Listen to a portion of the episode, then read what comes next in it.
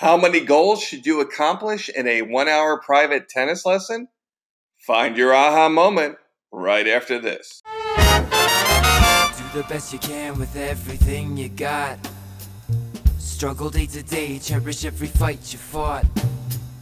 Destroy your obstacles, remove the blocks.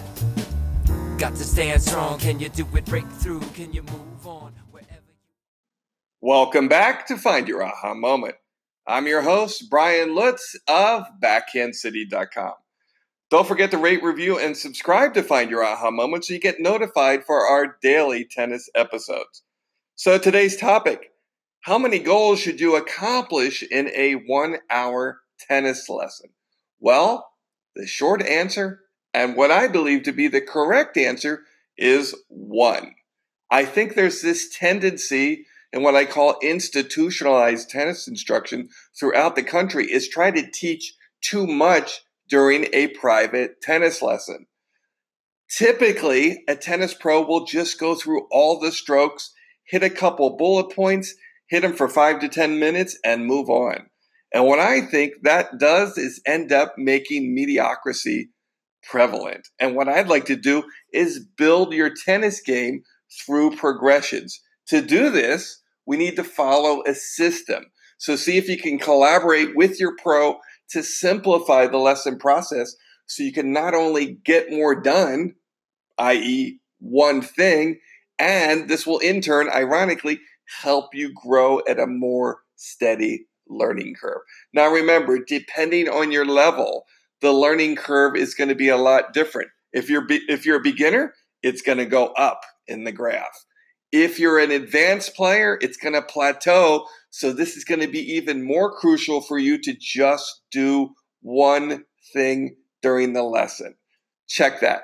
Have one goal during the lesson. Doesn't mean you have to hit inside out forehands for the whole 60 minutes. But remember, you're looking for one technical aspect to fix or grow to make it a disciplined habit. So when you're taking a tennis lesson, you need a system to help accomplish these goals.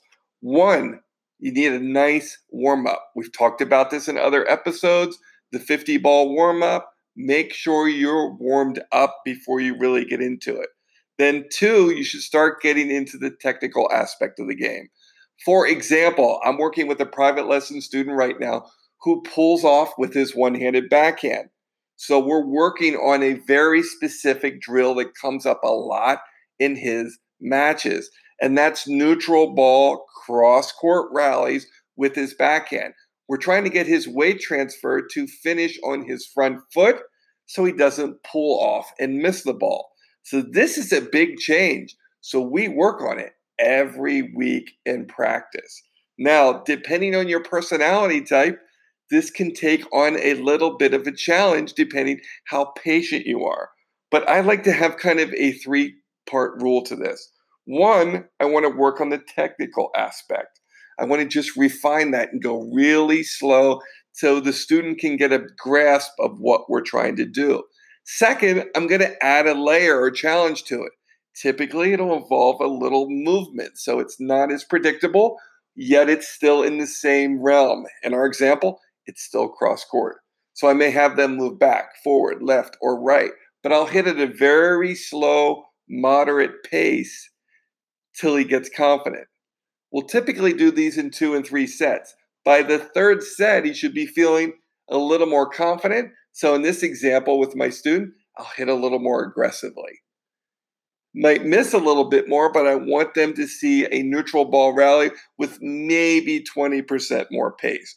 So you can see we're really working on minutia, but we're not jumping around in the lesson. We're not going to volley, overhead, serves, slices, drop shots. We're spending a lot of time working on one aspect of their game. And once they get really good at that, we can layer on other things. So, to summarize, what should you be looking to accomplish during a one hour tennis lesson? One thing only. Well, I hope that's helped you a lot. And of course, if you need private lessons, feel free to reach out to me, Brian at backhandcity.com. Thanks for listening to this episode of Find Your Aha Moment. Don't forget to rate, review, and subscribe to the podcast. You can get our daily episodes. And of course, if you live in the city of Miami, you can take my group tennis lessons on Monday and Tuesday nights in Coconut Grove. Thanks for listening. This is Brian Lutz of BackhandCity.com. That's when